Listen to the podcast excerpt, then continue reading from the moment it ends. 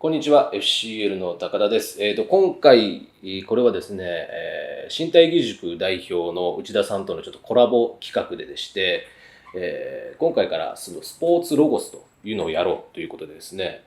あの僕と内田さんがホストになって、ゲストをお迎えして、いろんなお話を聞いていくと。で、まあ、ロゴスっていうのは言葉っていう意味なんですけども、まあそのまあ、スポーツってさまざまな問題があると思うんですけどそれが例えば制度の問題だったり環境がないとか、うんいろんな問題あると思うんですけどやっぱスポーツを語る言葉っていうのをもう少し洗練させていくことが必要なんじゃないかなと思ってるんですね。例えばあのトップアスリートの選手に対して何が重要ですかっていう質問をした時にやっぱ最後はフィジカルですとか、はい。最後はメンタルですって言われると、やっぱそれが例えば現場の指導者が子供たちに教えることだったりするわけですよね。うん。あこれメンタルが大事。あいつもそう言ってるぞ、はい。じゃなくてそのじゃあメンタルって何なんだろうとか、うん。えーフィジカルって何なんだろうとかスキルって何なんだろうか、まあ、一つずつそういうのを掘り下げていくことがまず重要なんじゃないかなっていうというのとやっぱり一つの競技であったり、一つの分野例えば、えートレーナーの方だったらそういう例えば、えーフィジカル的な学問うんにやっぱ閉ざされてしまったり、サッカーだったらサッカー野球だったら野球っていうふうにしてね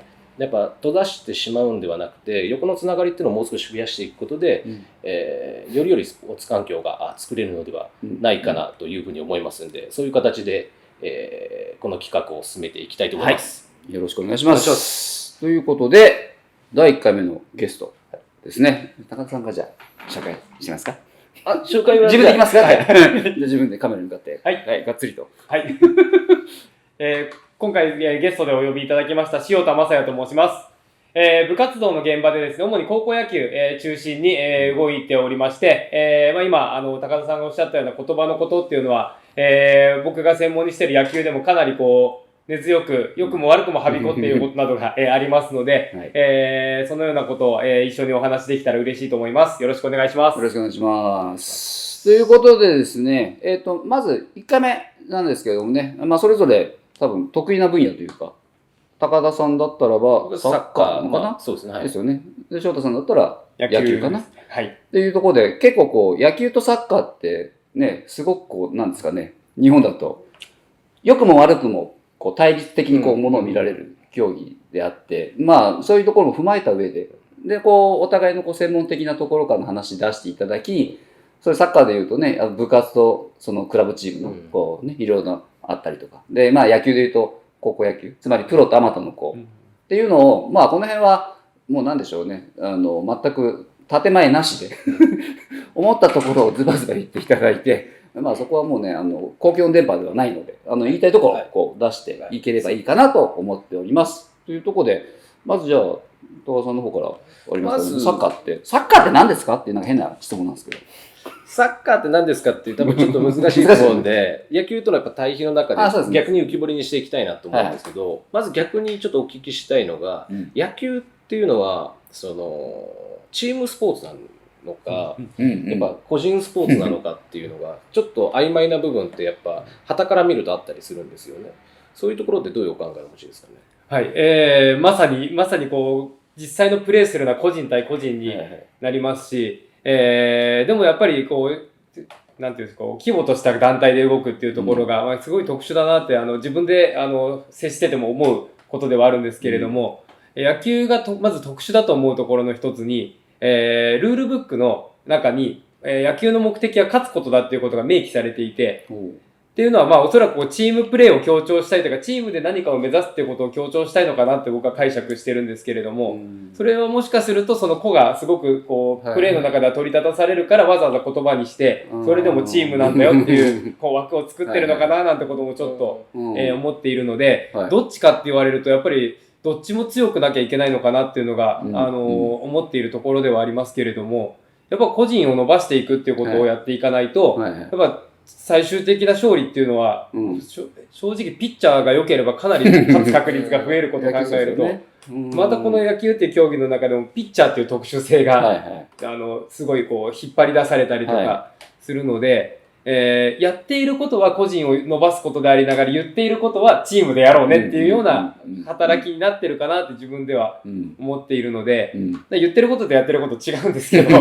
まあ野球っていうあの箱の中ではどっちもはい。どっちもやっぱフォーカスしていかなきゃいけないのかなっていうことは、えー思うところですね。そういう意味でサッカーってどうですかね？サッカーは、まあ、間違いなく多分チームスポーツっていうことになってくると思うんですよね。はいだから例えば個人がすごいフューチャーされるように見えたとしても、うん。例えば他の選手のポジショニングであったりとか、そういうことに多分に影響を受けてると。うんで多分あと野球と少し違うなって思うのは、えっと、多分相手からの相手との駆け引きはあったとしても妨害はされないじゃないですか。だからそういったところもちょっと違うのかなって思うんですよね。うん。で、なんでそういうことを話すのが重要かっていうと、それによってどういった能力が必要になってくるかって多分はい。やっぱり違うと思うんですよ、野球とサッカーで。だからサッカーだったら例えば駆け引きもより相手との身体の接触の中で行わなきゃいけないし、えーより時間ということもすごい重要になってきますよね、状況がどんどん変わっていってしまうんで,、うん。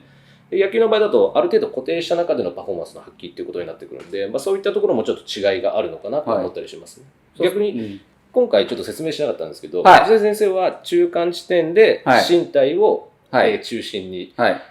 まあお話をはいうまくはいまとめていただくということで、はい今どうですか？ね今まで話してみて。まあそうですね。結局まあ僕自身も小学校の時は野球もやってたし、サッカーもやってたし、えーそれこそもう僕らの時代の時って、ね、一通り何でもやる。野球はそれこそカラーバッタとソフトボールから始まり、で、サッカーがなんとなくソフトのね、ちょっとふわふわしたものからうん形が変わってっていう流れの中でやってて、で、僕はもうどちらかというと完全に個人競技なんですよ。空手畑ですし、だからもうスキーだったりスケートだったり、もう本当個人競技。で、もちろんチームもやってたんですけど、まあちょっとスポーツの話がずれちゃうかもしれないですけど、やっぱ一人っ子なんですよね。だすごく、あの、実は一人っ子ってこうわがままでなんかイメージあるじゃないですか。でも実際一人っ子ってすごく周り気にするんです。気にするんですけど、でも最後は一人なんですよ。そういうことはめんどくさいんです、扱いが。多分これ長男長女一人っ子ってすごく似てるとこがあるってよく言われたりするんで。であとはまあちょっと話戻しますけど、さっき言った昔あったその子ですか和ですかっていう、あれ。あれってこう、やっぱり野球目線で見ると、サッカー目線で見るのと違うと思うんですけど、どう思います？じゃあ、翔太さんからいきましょうか。そうですね。えっ、と、野球のその和というか、うんえーまあ、よくこう、バッティングというか打線のつなつがりとか。ありますけれども、結局目に見えないんですよね。はいはいはい。で、うん、こう例えばこう送りバントをしてうん気持ちをつないだみたいな、うん結局目に見えないつながりを、はい。えーサッカーみたいなこうパスが通ったとかどこに人がいてくれたとかっていう、うんあの分からないところがまあ精神論にこうどんどんどんどんあとはバントっていう日本語で訳した時のギダギダですよね。犠牲ですよね。ね。はい。なんかあの辺ってやっぱり日本人チックなのかなってはい思っちゃうんですよね。ちょっとあの、えっ、と、コカワの話になると多分身体の方にすごい寄ってきちゃうんで、あごめんなさい少しちょっと後に後にして、はい。あの、スポーツをやっぱ語るときに、垣根を越えて語るのにすごい重要な時って、うん。例えば個人スポーツなのか集団スポーツなのかって違いもしくはあとはゴール型なのかあと接触があるのかっていうことをまず考えないと例えば野球選手がこういうトレーニングやってるからうん。サッカーもみたいなってすごいやっぱ多いわけですね。はいはいそういういいとこ取りっていうのはできないので、まあ、まず簡単にはありますけどこういう話をあの話題に投げて違いってていうのを理解するのはすごい重要かなって思いますね。うんうんうんうんうんそうですよね。そうすると、まあよくあるパターンですけど、だからトレーニングにちょっと今話寄っちゃうかもしれませんけど、さっきおっしゃったみたいに、じゃあ野球のためのトレーニングとか、サッカーのためのトレーニングって分けるじゃないですか。それってどうですか？考え的に。えーっとよく本とかも、あのサッカー選手のためのストレッチ本とか。そう何のためのトレーニングかっていう時に大体そのトレーニングっていうのはフィジカルトレーニングのことを多分指すと思うんですけど、まあフィジカルと多分フィジカル的な必要な能力とそのスキルって違うと思うん違いますよねだから野球のスキルとサッカーのスキルは絶対違うと思うんですけど、うんその前提にあるのはフィジカル的な能力っていうのはある程度統一性はあるのかななんて思ったりしますね。うんうん。京都さんどう思います？僕もそうですね。あのー最終的にはスキルのことをやらないと、うんあのダメだと思うんで、はい。だからそこむあのちょちょっと話その手前になるかもしれないんですけどこう高校野球とか見ることが多いので,、うん。で先生方と話してるとこういわゆる強豪校と比較した時に、はい。い、やまず体が違うねっていう言葉がよく出てくるんですけど、い、出ますね。やまずスキルが全然違いますと、うんうん。じゃあ本当に体揃えたら勝てるんですかっていううん。話だったらスキルが揃った方が勝てる可能性どちらかが揃うから、なんだかんだそこにって大事だと思うので、うんなので、えーやっぱり最終的にはスキルうんのところに行き着くなっていうことを思うと、やっぱ体でやらなきゃいけないことっていうのは、はいはい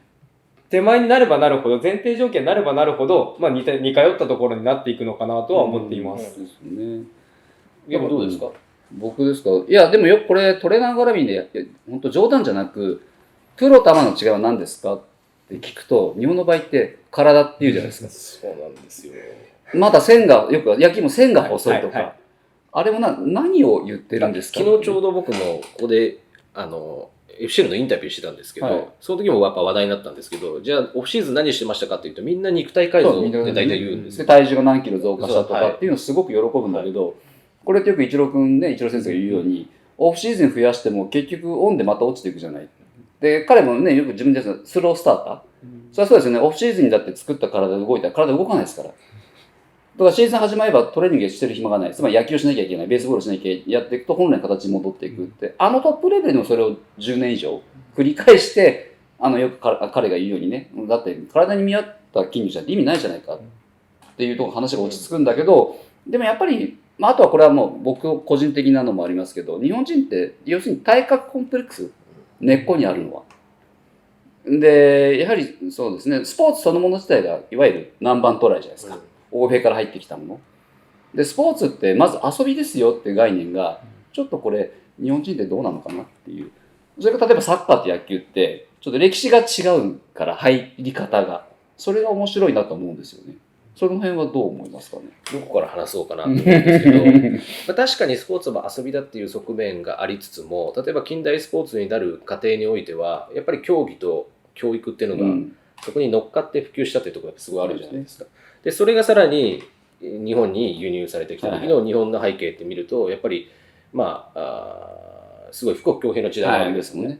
だからすごい今に通ずるようなところがあると思うんですけどサッカーを多分あの語るよりもその日本のスポーツ的な風土っていうのを考えるときに、まあ、やっぱり野球を考えた方がすごいいいと思うんですよね。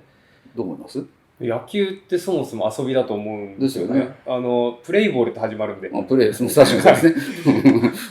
で遊びましょうですね。野球、高校球児が一番高いパフォーマンス発揮するのって監督が見てない時に昼遊んでやってる時の打球が一番飛ぶとはいか。一番こういいプレーができるとか、はいはいはいなのでやっぱり遊びの中にまさにあるスポーツなのかな、まあ僕は野球、ほとんど野球しか関わってないので、まあ、遊びの中でやっていることっていうのが一番こういい状態でうん。できてるのかなと思うんですけれども、でもやっぱり一方で、この教育的なところで言うと一番こう根強くリンクさせられてるのが野球なのかな。うん。野球人イコールこう挨拶ができるとあか、ー。礼儀正しいとか、確かにますよね。そういう、まあ、うん。多分人口がもともと多かったので、なのでもうそこを根こそぎはい。こっち向けちゃえばいいんじゃないかみたいなのもあったかなとは思うんですけど、でもなんかこう一番が、一番かわからないですけど、遊び感覚でやった時が一番いい状態うん。でできるにもかかわらず、こう押し付けられることの多多い、すごく不調和な状態をずっと長年抱えてるんじゃないかなとは思思います。多分スポーツの歴史とか日本のスポーツ見ると確か僕の記憶正しければ多分千本ノックとかも多分その、うん。要は日本に入ってきた時多分すごい盛んになった、はい。まあ要はあの日本的なあれですよね走り込みだとか死ぬまでやれだとか血へどを吐いてやるっていうような文化って多分野球野球を結構野球の場で結構醸成されたような気がするんですよね、歴史的に見ると。だから野球ってだから今でもやっぱり甲子園とかいろんな問題になったりするじゃないですか、はい。坊主じゃなきゃいけないとか。な、はいだからやっぱりその野球の日本における歴史とかそういうのを見ると割となんだろうな日本的なスポーツ風土っていうのは見えるかなって思うんですよね。うん、まあ確かにそうですね。だからやっぱ先ほど言ったみたいに、そもそも日本ってこう、富国強兵策の中でスポーツを取り込んで、それ野球ってある意味すごく、まあこういうとちょっと語弊があるかもしれませんけど、軍隊式じゃないですか。もう完全な将軍様、つまり監督様がいて、で、この駒通りに動く、命令通りに動く。そうするとこれある意味軍事距離のぴったりなんですよね。でアメリカ型のスポーツってベースボールも実はアメフトも、完全にあれもともとアメフトなんていうのはね軍事演習用のが発展なんで。でもヨーロッパ由来の由来のスポーツって本当に狩りが基本じゃないですか、狩りをするっていうなんか生活に根付くものがありつつも遊びをする。で実際にねライオンが自分の子供に狩りを教える時に遊びから教えるっていうのはこれ基本なんで。でちょっと僕の場合はまあ見てる選手が格闘技系が多いからあれですけど格闘技もそうなんですよね。あのちっちゃい時に取っ組み合いの喧嘩をしてる子ほど強いんですよでも今の子たちってそれをせずにいきなりグローブをつけてルールを覚えてってやるから怪我が出るんですだから遊び方がわからない。だそういう意味では今の子たちってすごく見ててかわいそうだと思うのはそこだし、例えば男の子はね、ちょっと特組合今まず見見ないでしょ。で今それやっちゃうと、ね、学校でやると特にまずいじゃないですか。だからやらせとけよって言えない大人もいるし、でも逆に言うとその大人もそういう経験をしてないから、だそうなると、例えばサッカーなんかもね、こう接触、もうもうもちろんサッカーなんかもろに当たるんで、で、ああいう時に例えばまあファールね、まあ、故意的故意的じゃないのは別として、実際プレーしてる時に、こう、あんってカチンと自分がやった時って当然あったと思うんですけど、その時ってどうやって収めました？ちょっと話がちょっとずれるかもしれませんけど。あ感情のコントロールそうそうそうそうですかね。割とやっぱりカチンとくることは僕あんまなかったですね。まあチームの状況が悪い時ぐらいにカチンとするぐらいですかね。うん、だからあんまりちょっと僕ないんですけないど、あありましたか？僕自あ僕どっちかとあの感情的に動くタイプなんで。ただまあたまたま今それがね、まあ、今僕やってるのはその呼吸を整えるって話になっちゃうんですけど例えば野球の場合もこうあるじゃないですか。でその時に例えばプロ野球だったりするとねこう乱闘はちょっと行かなきゃ罰金になるとかまずこんな話だったりですよああいうのってどうどうですかね？で特に翔太さんどっちかというとプロあんまり興味ないってそうですね。こう公言するタイプなんですよ。野球好きなので。あおママで来るんで。なんかそこってなんか自分の中であります？そのプロとアマのこう自分の中の線引きじゃないけどなんかそのプロにあまり興味が持てないっていうなんかそういうのって。えっと、プロに興味を持てないっていうのもアマチュアというか、うんこう学生野球、学生のスポーツの中に興味があるっていうか、うんうん学校教育うんに興味が一番なんで、うん。僕の興味、一番というか、その中にある、えースポーツ団体っていうところに、あの、比較的興味があるので、まあ、そ、あの、まあ、もちろんそのカチンとくるって話とかも、やっぱ一番は、審判に対してですね、そのジャッジジャッジの。なんかこう、えっていうことが、やっぱり部員たち見てても、デッドボールでこうイラッとしたりってことはほとんど、まあ、やつら、どちらかというと、あの、デッドボールでイラッとするやつは自分が打ちたかったのにって、あの、ち ちょっとわがままというかん。あの、まだ子供な部分とかが多いのかなと思うんで、本当にイラついてるなと思うのは、やっぱ審判のジャッジに対してなんですけども、これどう仕方ないと流すかっていうことを伝えるしかないなと思うのと、なんだかんだで、周りの人間の声が冷静にさせてくれてるなっていうことは、あのーちょっと感じるところではありますね。まあでも、プロ、プロはまあそれを表現することがもしかしたらパフォーマンス的なところなのかもしれないですし、まあ、審判のジャッジに関しても、デッドボールに関してもあれだけの苛立ち出すってのはやっぱり自分の体がお金になってるっていうところに、へのこう別責任とかあると思うんですけど、まずそのステージは正直よくわからないですね。うんやっぱこうどちらかといえば教育現場の中にあるものとして、うん。まあ不合理な時にどういうふうに、うん。苛立ちを出すのは別に悪いとも思わないんですけど、うん。どういうふうにこう立ち振る舞うかっていうところをうん。話したりするのは好きなので、選手と。うん。うん。お前あの時絶対イラついてただろうなんていうこと、あの見てわかることよくあるんで、そういう話したりする方が個人的に好きだっていうところの方が強いですね。と話したいこといっぱいあるんですけど、はい例えばそのさっき野球がそういう日本的なスポーツ風土を考えるときいいんじゃないかってあのお話ししたんですけども、まあ、にその例えば日本にサッカーも入ってるし野球も入ってるしいろんなスポーツ入ってきたわけじゃないですか。でその深く強兵の時代背景の中で野球だけ多分そういうのがかなり醸成されたと思うんですよ。はいで多分その時って日本ってその地域特育、えー体育の中でうん多分特育の政策にすごい困ってたっていう背景があって、まあ、その中でうまくスポーツを活用できないかっていうことで、えーそういうような情勢がされたと思うんですけど野球ってなんでそういうのがやっぱり醸成されやすかったと内田先生身体的に見ますか？まずやっぱそのルールじゃないですかね。さっき言ったみたいに基本的にはバッターと打者のまず1対1の対決という日本人が大好きなこの1対1があり、で、かつその後にみんなで回していくっていう。うん。そうすると、あとはやはり一応基本的に監督の号令通り動かなきゃいけない。選手の勝手な判断で走ったりするとうん。NG じゃないですか。でプロで言うんだったらね、あの野村さんが監督の時に新庄君が好き勝手やっても、あれはもうしょうがない彼だからって、あれは特殊だったっていう笑い話があるぐらい、でもサッカーってフィールドに出ちゃうと、正直監督ってもう本当にね、何があって、そうそうでもやはりこれって、まあ今も多分いろいろと問題あるんですけど、多分日本人の自分で思考できないとこだと思うんですよ。意見を持ってしまえばダメなんで、だから監督に逆らうなんじゃないですか。野球はそれがすごくわかりやすく。だから僕らの時代で言うと、まあ、またちょっと語弊があるんだけど、サッカーはちょっとヤンキー系のお兄ちゃんたちがやるスポーツで、野球部は真面目な子たちがやるっていう、なんかすごくわかりやすい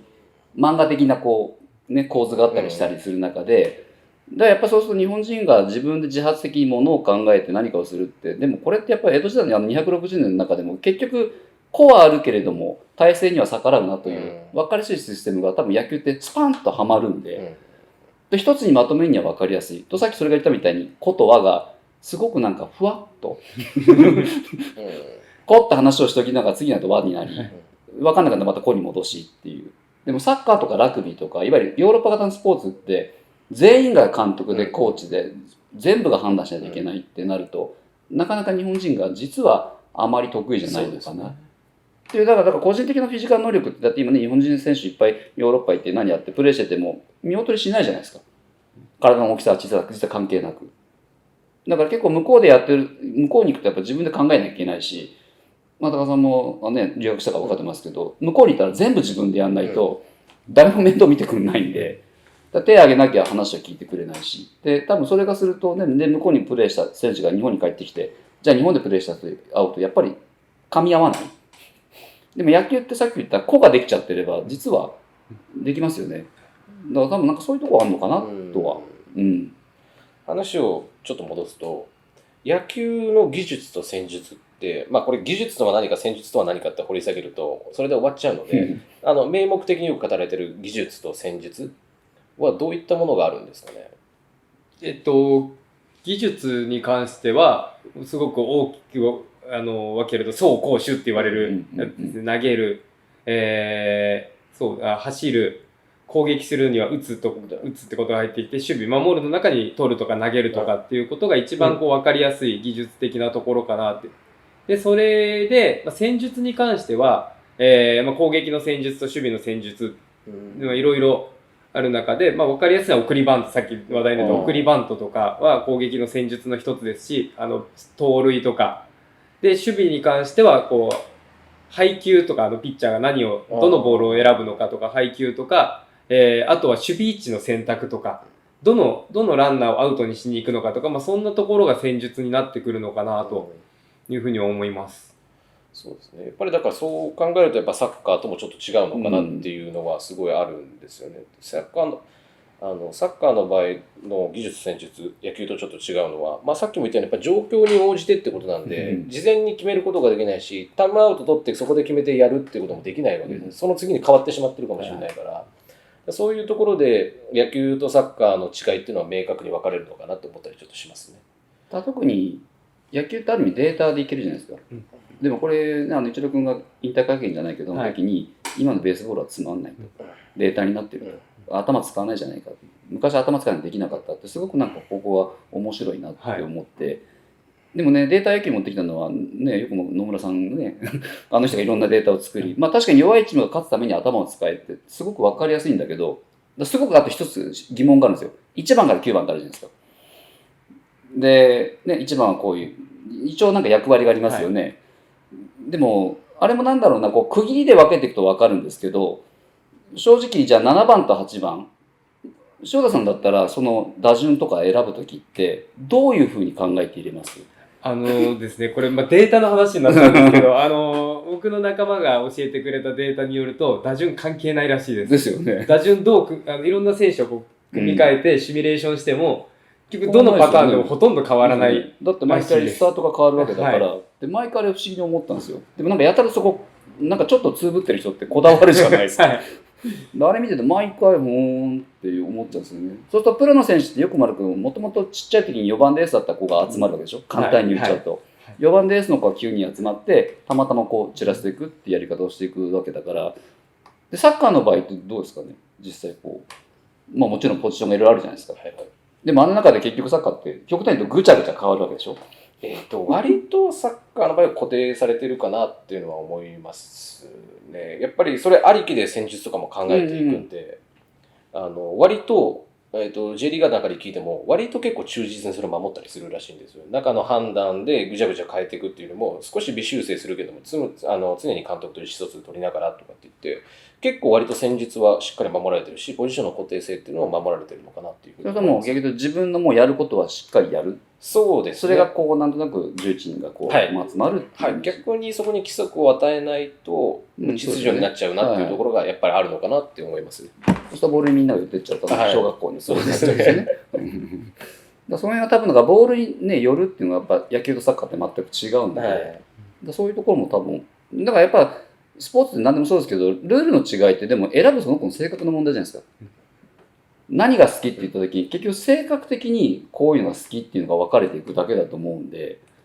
だからフィジカルで言ってしまうと、まあ、たまたま僕見てる中では、まあ、ちょっとこれも個人的意見になっちゃうんですけどいわゆる MMA 総合格闘技の子たちってやっぱ身体能力が非常に高いんですよ。よく言うけど寝てよし立ってよしっていう話をした時にじゃあそれをバットを持って振り回したらどうなのかとかサッカーボールけどどうなのかまたこれ話別になっちゃうんですけどなんかそんなところもなんかそう見ててうんそれこそ前で言うのはサッカーでのあのレッツの岡野君要するに走るのが速い。しかもワンポイントここだけダッと走らせるとか。で野球で言うなら、ね、そのピンチであのバッター使う時もどう使うかっていろいろありますよね。もし自分が監督だったらなんかこういうさっきの先日の話じゃないんだけど僕はこういうなコンセプトとかってあるとかってやりたいとかってあります？ちょっと話がうわっといっちゃうけど。コンセプトっていうのはあまりないですけど試合の時とかは割と意識してたのはでも割とポジションの配置はしっかりそれそれごとに役割を決めてやる方ですね、どっちかというと野球に近いのかもしれない、うん。オールマイティにやらせるっていうよりも各ポジションごとの役割をしっかり明確させてやる方がいいのかなと思ったりしました、あのそれこそ野球の通説と真逆かもしれないですけど、はい。やっぱりフィールドで判断できるようにうんうん。仕向けていきたいなっていうのは、もし自分が監督だとしたら、はいはいはいっていうのはすごく思いますし、やっぱり瞬間の判断できるような選手だと思うんで、野球みたいなインターバルがこう明確なスポーツであっても、でもやっぱり、なんですかね、選手たちのこう直感的な部分とかっていうのが自由に表現できるような場を、全然こう、今行われている、いわゆるザ高校野球とは全然違うようなフィールドを作ってみても面白いのかなっていうのは、あの、まあ責任持ったらどうなるかわかんないですけど、ということで、はい無責任な立場からは、ちょっとそういうのも面白いかなとは思ってます。ね、だからプレーって面白いのはやっぱ野球もサッカーもそうですけどだからねヨーロッパリーグなんかは監督が途中でパカパカ変わるじゃないですか。あれってどうどうどうなんですか？動いてる選手は変わらない。でも監督を変えると急に強くなったり強くならないっていうとそうするとこれは監督の指示の問題なのかそれとも監督が来ることによってチームの空気が変わるのかとか。まあ、多分結構その欧米の場合だとビジネスマインドが働いてうん。結果が出なければっていう問題とだけのあれですかね、はい、と多分あともう一つ深掘りしなきゃいけないのは監督が変わって何か変わるかっていう問題だと思うんですよね。だから基本的にはそのモチベーションっていうことで例えば示談なんかが来たら選手のモチベーションが上がるとかそういううん。選手の関係性とはあると思うんですけど何かそのマジック的な戦術を持ってきてチームを変えるっていうよりもその監督のスター性とかそういうことの方がそれに影響を与えるかな。考えてることは多分みんなすごい一生懸命いろんなこと考えててそれをどうチームに配置するかっていうようなマネジメントの方が重要なのかなって思ったりするんですけどちょっと,、えー、ともう気づけば29分なので えーと1回目ちょっとこんな感じで話を進めてみて、えっと、2回目はちょっと塩田さんが部活動に深くは関わってるということなので、ちょっと部活の問題点みたいな形でちょっと話を進めていければなと思っております。はいでは1回目終わりにしたいと思います。ありがとうございました。ありがとうございました。